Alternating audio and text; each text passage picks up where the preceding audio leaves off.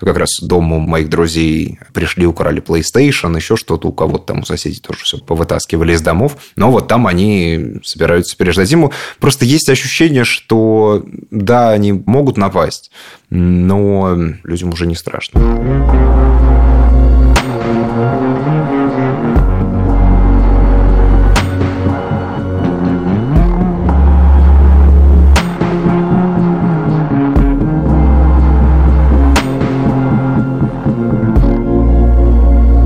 Привет, это подкаст «Новая волна». Я Саша Поливанов. А я Илья Красильщик. Привет. Мы как-то весь сезон говорили о важных, сложных, больших историях, но все-таки историях про авантюризм и про захватывающий дух путешествия. Сегодня мы поговорим с нашим другом, журналистом, подкастером Петей Рузавиным, который живет в Киеве и э, не уехал оттуда во время войны и продолжает оставаться в Украине и фиксировать в том числе преступления российской армии. Петя, привет. Петя, привет. Привет. Где ты находишься? Я сейчас в Киеве. Вот у меня буквально час назад как раз выключили в очередной раз электричество в доме. Веерно или неожиданно? Сейчас это некоторая комбинация тех, которые по расписанию, это 8-10 часов. Я такую слушал аудиозарисовку лежа в кровати, потому что по расписанию было часа полтора, вот там до отключения электричества планового. И слышно, как туда-сюда ездит лифт за стеной, и там как-то открываются двери, закрываются двери.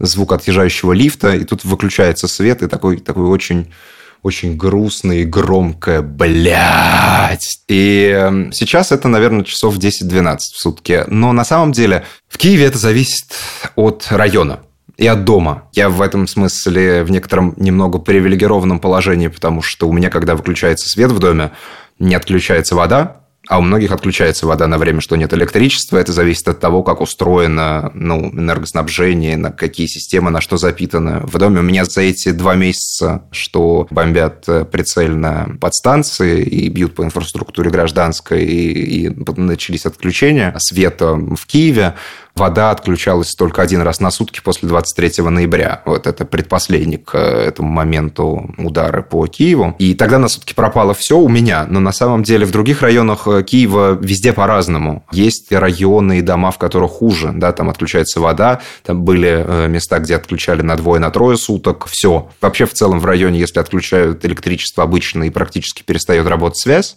и вот в спальных некоторых районах Киева это действительно большая проблема. И тут мне тоже повезло в том смысле, что у многих сейчас появились не генератор, это, по сути, большой powerbank. Мы подключаем к нему роутер, и интернет работает. Да, мы такие тоже закупили нашим ребятам в Украине. Но он же тоже ограниченное время работает, да? Вот сейчас у меня работает от него лампа и подключен роутер, ну и вот он пишет, что на часов 40 он как бы эти две вещи вот так будет питать. Подожди, то есть у тебя сейчас нет электричества? В данный момент нет. И ну, я был на очень многих освобожденных территориях за эти 9 месяцев, да, и, в общем, освобожденная территория – это всегда гуманитарная катастрофа. В смысле, там нету ни газа, ни света, ни воды продолжительный период времени.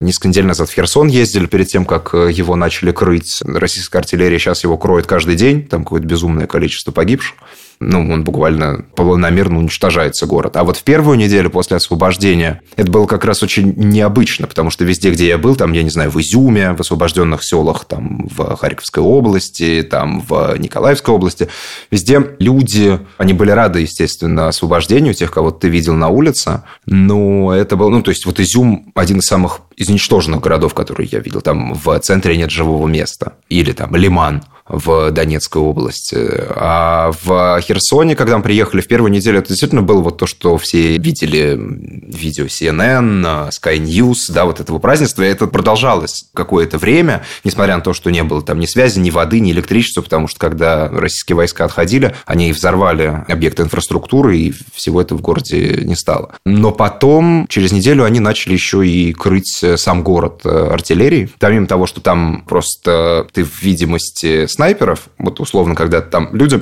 одели воду брать на Днепр, когда ее не было вот первое время после освобождения, и там источники там, технической воды, и там как раз э, полиция предупреждает просто, когда ты подходишь, что нельзя подъехать на машине, Нельзя было подъехать на машине. Сейчас я... Ну, это было вот сколько, недель три назад, когда мы там были.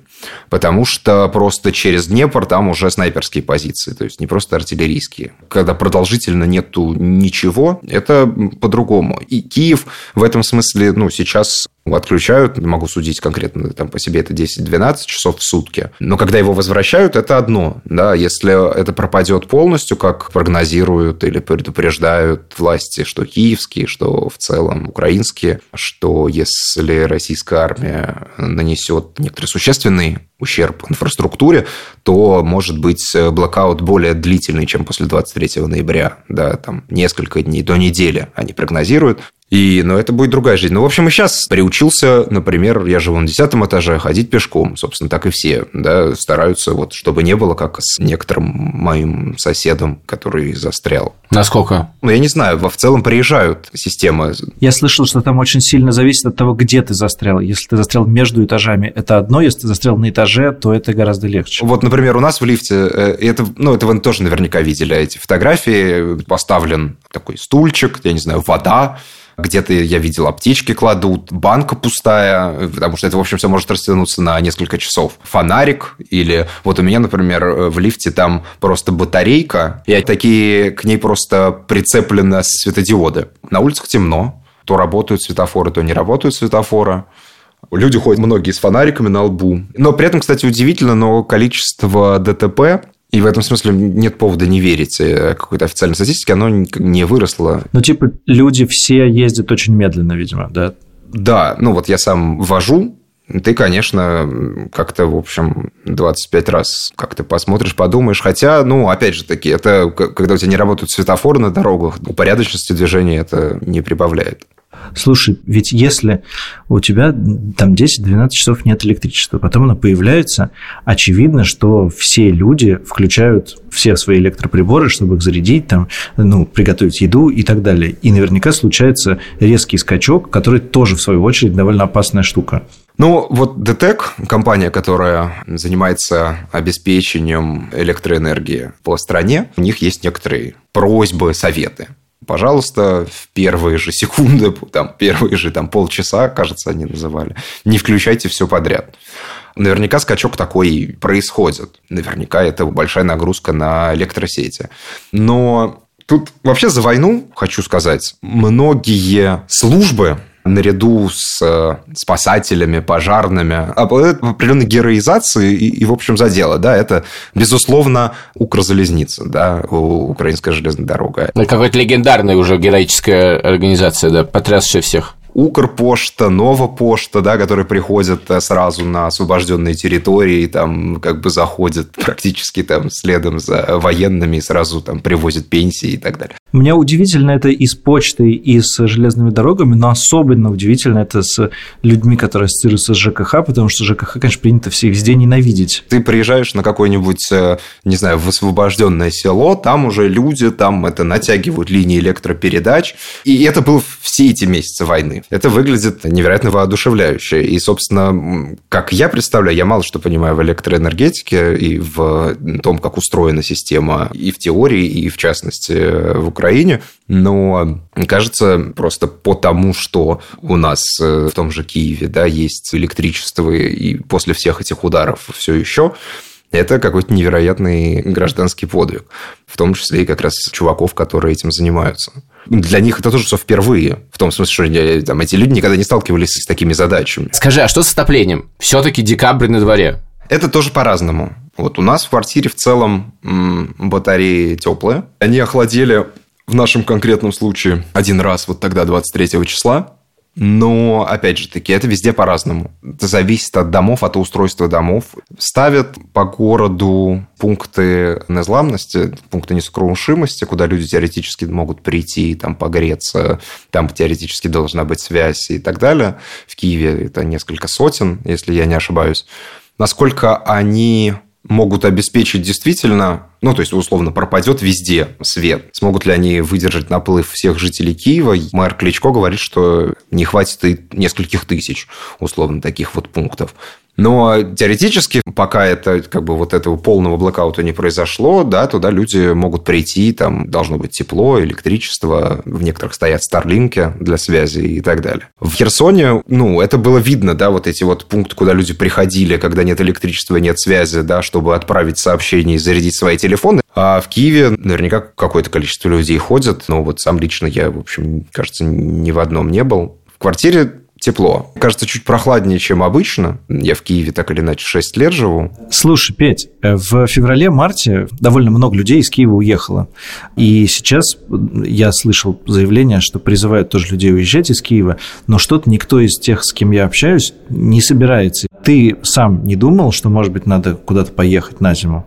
У меня как бы работа так или иначе связана с, с тем, что происходит. Тут в целом у нас совпадают ощущения. То есть все наши друзья, они тоже э, в той или иной степени пока что планируют быть в Киеве. Мне кажется, что если пропадет все, то какая-то часть киевлян выйдет из города. Я не берусь прогнозировать. Говорят, что население Киева около трех миллионов. Какая часть от этих трех миллионов уедет? Ну, то есть нет легкости в том, что вот один раз уехали, типа во Львов, и второй раз тоже можем. Наоборот, люди вернулись, им скорее тяжелее во второй раз уезжать. Мне кажется, что по-разному. Сложно в трехмиллионном городе замерить общее, ну, э, общее да, настроение. Ты, конечно, Лично, если говорить про себя, я понимаю, что если не будет возможности жить в Киеве, ну, то есть, если это вот будет самый худший сценарий, сидеть в доме в морозе без электричества, э, без воды, без всего, просто будет невозможно. Но само настроение у киевлян действительно, оно, я просто вижу по количеству, не знаю, припаркованных машин во дворе. Пока что, очевидно, люди здесь. Наверное, еще связано с тем, что многие, ну, просто у многих деньги закончились. Ну, или, во всяком случае, те накопления, которые были, и которые были потрачены на отъезды, или еще что-то. Есть экономия, да, безработица около 30%, кажется, по последним оценкам, то, что я видел цифры. Там 25-30%. Какие-то знакомые перебрались жить окончательно за город. Там у них за городом, условно, есть автономная вода, бензиновый генератор. А не страшно вот это, перебраться за город, когда вот были люди, которые перебирались за город в Бучу? Ну, я так скажу, по ощущениям, ну, вот как писали еще, когда первые были э, обстрелы в октябре, да, снова Киева после практически полугода э, последней ракеты, которая упала э, в Киеве. Кто-то написал в Фейсбуке, так же, как 24 февраля, только уже не страшно. В этом смысле, конечно, все люди изменились за эти 9 э, с половиной месяцев и с точки зрения ощущений. Тогда это все было впервые, тогда никто не знал, и на что они сами способны, и к чему готовятся. Ожидают ли люди снова нападения с севера, с Беларуси. Ну, в общем, об этом и украинские военные говорят, как о некотором реалистичном сценарии но есть твердое ощущение, что условно, как в прошлый раз, например, далеко они уже точно не пройдут. Ну, вот конкретно мои знакомые обосновались и, собираются переждать зиму в таком небольшом, я не знаю, что это, это, наверное, поселок, который, ну, он был оккупирован в том смысле, что там не стояли военные, но туда приходили грабить. Он такой достаточно обеспеченный. Как раз дому моих друзей пришли, украли PlayStation, еще что-то. У кого-то там у соседей тоже все повытаскивали из домов. Но вот там они собираются переждать зиму. Просто есть ощущение, что да, они могут напасть, но людям уже не страшно. Я хочу немножко перейти от всех людей конкретно к тебе. Ужасно себя глупо чувствую, задавая этот вопрос, но каково тебе ощущать себя россиянином на улице? Я бы сказал, что условно с нашей компанией друзей за эти месяцы ты стал, наоборот, только ближе. В смысле, некоторый совместный опыт переживания, борьба и так далее, она скорее сближает. А по поводу работы, да, ну, все эти 9 месяцев я пишу, там, например, для медиазоны и, собственно, был в разных частях страны, я ни разу не сталкивался с личной агрессией. Ты под личной агрессией имеешь в виду любое проявление неприятия или прямо Нахуй агрессия? меня ни разу не послали. Кто-то отказывался, не знаю, от э, интервью, но это тоже не какое-то зашкаливающее количество отказов, как можно было бы ожидать. Я, честно скажу, в марте было непонятно. И какой-то мой прогноз был куда пессимистичнее с точки зрения того, как будет конкретно мне функционировать и жить э, в Украине. Но, как бы, с одной стороны, ну, я, например, могу говорить по-украински, но, опять же, если я говорю по-украински, это еще больше понятно, что я русский. И, в общем, когда я на русском говорю, примерно на третьем слове понятно, что это не украинские русские, а русские русские. Но с личными проблемами... А я был на линии фронта и коммуницировал с различными военными. Проблем у меня не было. Ну и вообще, на самом деле, чем ближе к фронту, тем проще работать. Работать в смысле журналистской работы, в смысле собирать информацию и... Ну да, в смысле как-то коммуницировать, там, не знаю, просить о помощи. Мне кажется, что там все, ну, как-то конкретнее. Я хочу поделиться некоторой эмоцией. Э, интересно, чувствовали так вообще, как это устроено. Потому что я, значит, был в Берлине э, не так давно, и там был концерт одной украинской э, группы, с которой в хороших отношениях, и они позвали в гримерку. Я захожу в гримерку, и туда вбегает огромное количество украинцев, здороваются, и мы там с моей там, невестой Соней стоим, и я понимаю, что мне просто физически нехорошо, потому что мне прям нехорошо. Мне ничего плохого никто не говорит, да, никто не, не показывает никаким образом никакого неприятия, да, э, наоборот, приветствие. Но у меня ощущение, что я как бы такой кусок говна в э, комнате, который должен, возможно, еще как-то объяснить, что он не кусок говна, но в целом просто ты как будто бы, ну не знаю, тебя как этого к столбу привязали э, мародера. Ну, в смысле, ты, ты как бы может быть, докажешь, что ты не говно, но в целом ты, конечно, говно. И это не, не то, что мне дается это, это я сам его исп, испытываю. Просто по факту своего, так сказать, происхождения. Очевидно, что я очень редко встречаюсь, ну, ты в Киеве, я и в Украине не был очень давно, и украинцев встречаю там гораздо реже никогда не возникает какого-то такого ощущения? Слушай, ну, трудно мне себя отделить из страны, где я вырос, где родился и, и так далее. Я скажу так, наверное, за пределами Украины мне было бы гораздо тяжелее. В этом смысле я страна конфликта. Ну, в том смысле, что как, не знаю, жители Киева, условно, российские войска хотят убить и меня наверное, я больше киевлянин, нежели россиянин в этом смысле. Хотя очевидно, что, не знаю, для многих людей в Украине это будет не так.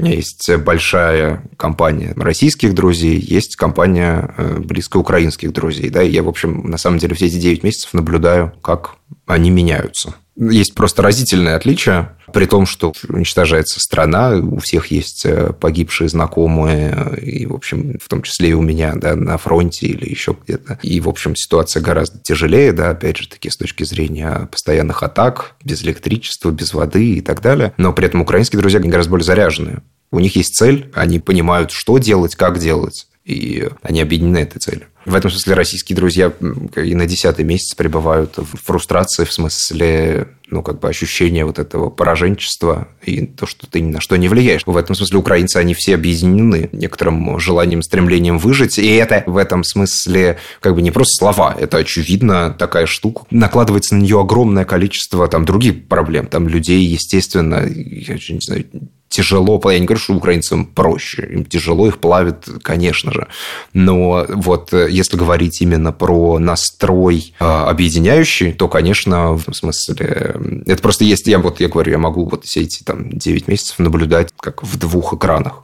Да, понятно. Ну, то есть ты имеешь в виду, что ты некоторые чувствуешь себя в этом объединяющем настрое как бы частью этого? В этом смысле, да, я не в Риге и не в Тбилиси, а в Киеве. Есть, конечно, огромное желание, тяга примкнуть к стране, у которой есть эта сила, как, значит, такая киношная сила. Да просто как бы хочется за хороших быть. Да, за хороших и вместе с хорошими. А вот из этого болота хочется вылезти. И есть много людей, которые то, что называется, осуществили, как это я недавно выяснил, Тарас Переход. То есть превратились из россиян в украинцев. Я думаю, что ты видел таких людей. Вопроса два. Первое, встречал ли таких людей? Второе, какое к ним отношение? Наверное, люди находят разные причины для условно показательного перехода из одной идентичности в другую. В моем, опять же, таки окружении, ближайшее окружение, там, не знаю, 10-15 человек. Таких людей нет. В этом смысле я как раз не украинец, чтобы это, как бы, говорить э, от социума. Мне кажется, разные отношения к разным людям. Мне кажется, кейсы в этом смысле каждый раз индивидуальные. И с точки зрения причин, почему так люди сделали, и с точки зрения отношения к ним. Мне очень интересна твоя мысль, я ее пока не очень э, принимаю, твоя такая довольно благородная мысль о том, что тебе в каком-то смысле легче, чем россиянам, которые отказались в Тбилиси, Риге, э, Ереване и так далее. Легче я имею в виду в том смысле, что условно переживать эту войну чисто эмоционально конечно, условно находясь здесь с людьми, которым тяжело, и с ними вместе, То есть я могу себе представить, например, там вот я в часть марта, да, я в, в марте выехал и вернулся в апреле в Украину. И, конечно, условно вот это время, что я был вне Украины, эмоционально было гораздо тяжелее. Когда я вернулся, я понял, что на, на правильном месте. И это со всех точек зрения, в смысле, с одной стороны, с рабочей, потому что, мне кажется, очень важно своими глазами видеть и рассказывать, что здесь происходит. А с другой стороны, просто, ну, тут жена, тут э, какие-то близкие друзья, которым в этом смысле гораздо тяжелее, действительно, чем тем людям, которые оказались в Риге или в Тбилиси. Но с э, точки зрения как бы своей субъективной оптики э, находиться мне лично здесь, конечно, гораздо легче, чем если бы я это все наблюдал со стороны. Блин, а ты не чувствуешь этого? В смысле, мне очень как раз понятно. Это, мне кажется, в этом нет благородства. В этом есть действительно ощущение, что когда ты действительно находишься, ну, как бы там, и тебя бомбят, и как бы ты видишь людей, ну, как бы это опаснее, но переживать самой войны, мне кажется, делать легче. Не в смысле войны, сейчас важно сказать. Где сейчас хуже жить? В Риге или в Киеве. Нет, это мы говорим не про опасность, мы не говорим про быт, мы говорим про эмоциональное состояние. Ну, это довольно связанные это вещи. Это разные вещи.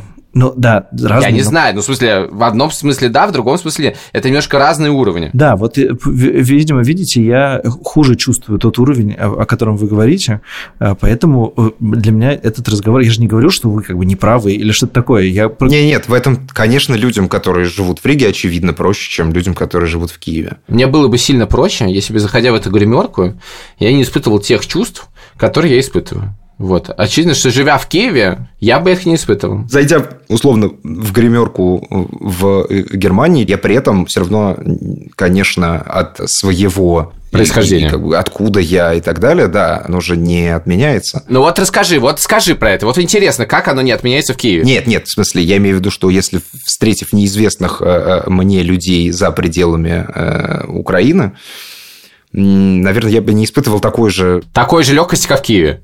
Конечно. В смысле, это же субъективное восприятие тебя. Это некоторый такой сослагательный разговор. Я имею в виду, что ты представляешь, но я здесь живу и переживаю вместе с людьми последствия того, что творит Россия. Но при этом, в смысле, в их глазах я все равно буду за пределами Украины, прежде всего, наверное, россиянином. Я так это предполагаю. Но, в смысле, когда ты выехал, никакой твоей украинской жизни нету, и ты просто россиянин. Нет, ну, в смысле, есть, конечно, мой украинский опыт и все остальное, но выеду, э, э, встречусь, э, расскажу.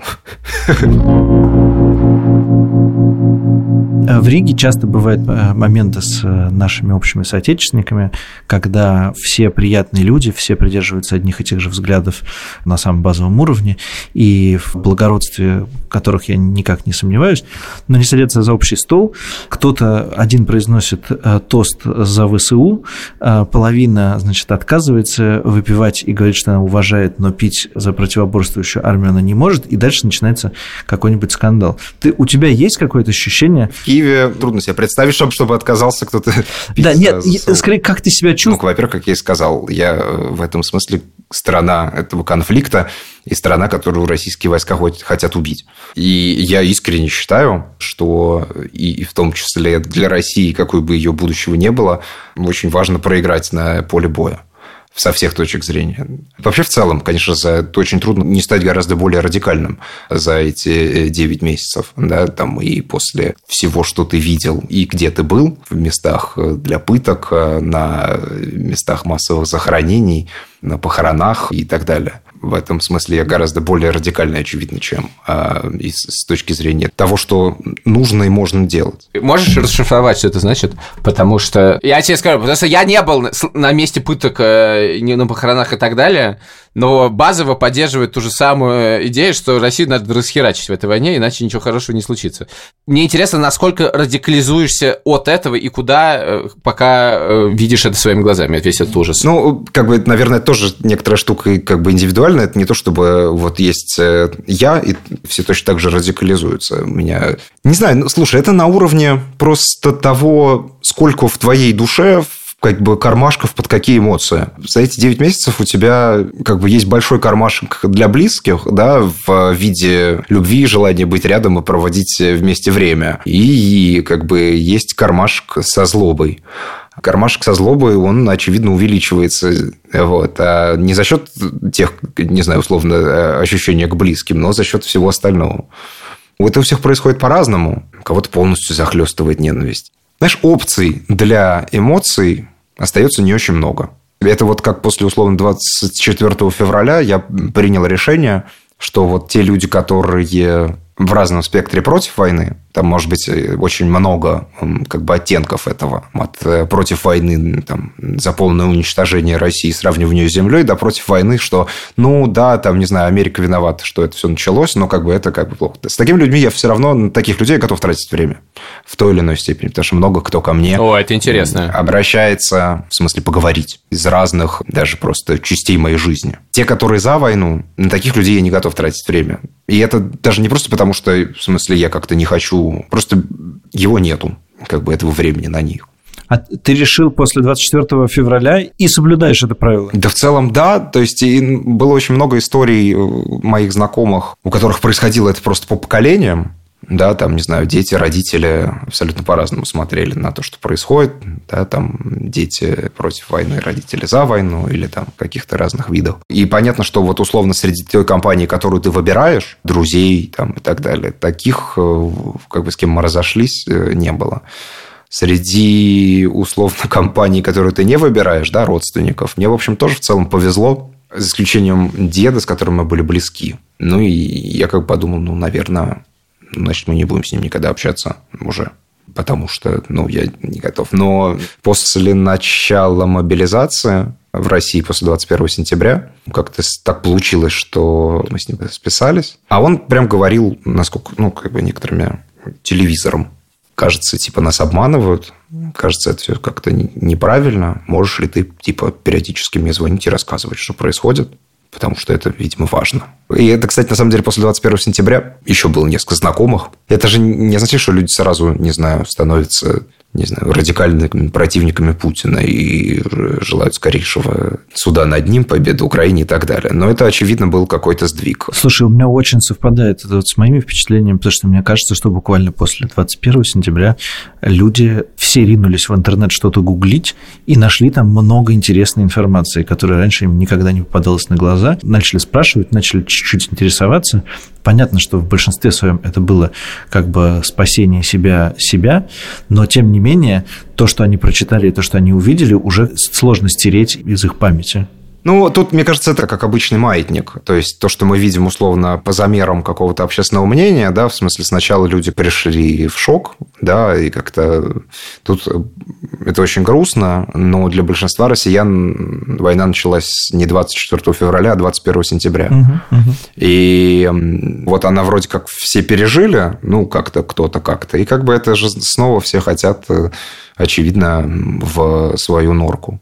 Э, за, закопаться. Да, а в этом смысле в норку закопаться проще некоторым соглашательством. В смысле, это очевидно, что кого-то развиваем. Насколько это в долгосрочной перспективе, вот там люди, которые вроде как умные, которые пишут прогнозы, анализируют. Многие там говорили, что мобилизация там, накопленная, еще что-то. Не знаю, посмотрим. В этом как раз я вообще мало чего понимаю. Да-да-да, за последние, э, сколько, 20 лет столько накопленного нам обещали эксперты, накопленного негатива, что... Ну, в этом, да, ну, то есть, меня вот тоже, ну, в смысле, у меня многие в Украине спрашивают, что ты думаешь там, а когда? Вообще имеет ли смысл ждать? Есть ли какая-то точка? А я, поскольку в этом смысле отчасти как бы как это профессиональный россиянин для друзей, ну, в смысле, потому что... Отвечаешь на все вопросы. Но у меня нет ответов на эти вопросы, потому что непонятно. Я отвечал ну, на этот я... вопрос в эфире этого марафона на Украина 24. Да. И что ты ответил? Я сказал, не рассчитывайте на россиян. Не ждите ничего. Мне кажется, что просто это лучше так. Нет, ну, конечно, лучше, лучше будет приятный сюрприз. Слушай, в этом смысле я хотел просто сказать, что меня поразило абсолютно, что ты сказал, что ты объясняешь что-то, да еще находясь в Киеве, людям, которые вот думают, что это Америка, потому что, не знаю, у меня даже не находясь в Киеве, желание просто, ну, как бы, сомневаешься, ну, в смысле, я уже не осталось. Типа, нахуй. Извините, нахуй, нахуй. Если вы ничего не поняли за эти 9 месяцев, нахуй. Я не могу сказать, что у меня их много. В смысле, я, это скорее был пример того, что есть некоторые как бы принципиальная за войну и как бы назовем это провоенные и антивоенные, да, как бы в антивоенную позицию, опять же таки, входит и провоенная позиция только на стороне Украины. Скажи, пожалуйста, бывает ли тяжело? Вот даже ты сказал, что вы с друзьями стали ближе. Не бывает ли какого-то отчаяния, что все равно ты не один из них. Слушай, тяжело, во-первых, просто чисто физически. И это видно, на самом деле, просто по людям на улице, насколько они стали нервознее, им стало тяжелее, потому что без электричества и без воды, даже очень на определенное количество времени, это тебя изматывает. Не так, как хотелось бы российскому руководству по задумке, но очевидно, что это сказывается на людях, э, потому что им просто тяжелее жить. В этом смысле это, безусловно, терроризм. Я имею в виду как, как только не, не устрашение, а как бы постоянного ухудшения условий э, жизни жителей страны. А про себя... Каждый раз, когда я об этом задумываюсь, настолько все кажется неважным по сравнению с условно там... На самом деле, с этими же условиями э, жизни. Как бы война такого масштаба идет, ты ее видел своими глазами. И те условия, в которых воюют люди, и то, что происходит, то, что близко к фронту, и то, что условно не является фронтом, но рядом с фронтом, там, не знаю, как Херсон сейчас, или как был Николаев практически все время войны, или Харьков, которые, в общем, продолжают все время бомбить да, регулярно. И само по себе, на самом деле, значение и важность того, чтобы Украина победила, настолько важнее, что пока это просто несоизмеримо. Ну да, тебе может быть как-то тяжело. Но мне кажется, сначала нужно, чтобы Украина победила, а потом обо всем остальном думать. Ну, как бы, если будет такая возможность. В этом смысле как бы, есть друзья, есть близкие, и как бы главное, есть некоторая цель всего, что происходит. Оно имеет какие-то э, вполне осознанные шаги и последовательность действий. У нас же есть всегда э, один в начале вопрос всем одинаковый, и в конце тоже всем одинаковый. Давай в это вкрутим в обратную сторону, чтобы россиянин, который сейчас находится в Киеве, посоветовал россиянам, которые находятся в Москве. С одной стороны, я все время себя чувствую неловко, когда я скорее отвечаю, но я привык задавать вопросы, не привык на них отвечать. А, я имею в виду, это касается и советов. С другой стороны, условно оставаться в России и не делать что-то, чтобы не сделать хотя бы чуть-чуть плохо режиму, мне кажется, как-то растрачивать... Там время работает против тебя. Такое ощущение. Но опять же таки мы обращаемся к тем людям, которые понятны, разделяют наши взгляды. Я не знаю, как можно обратиться к людям, которых устраивает то, что происходит. Для них у меня нет советов. Слушай, спасибо тебе большое. Спасибо тебе большое. Слава Украине. Да, герой, слава. Пока. Пока.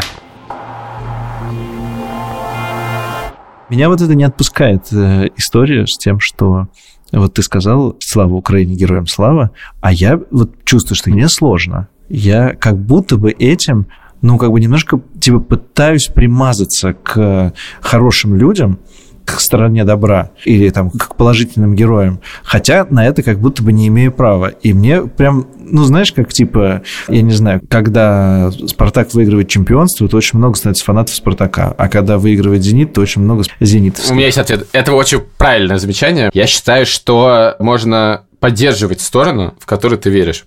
Для меня это страна Украины. Я ее поддерживаю. Я ей симпатизирую. Я испытываю перед ней вину. Я готов иногда и украинский флаг повесить и сказать «Слава Украине», потому что для меня это не то, что я украинец, а то, что я как бы в этот момент поддерживаю.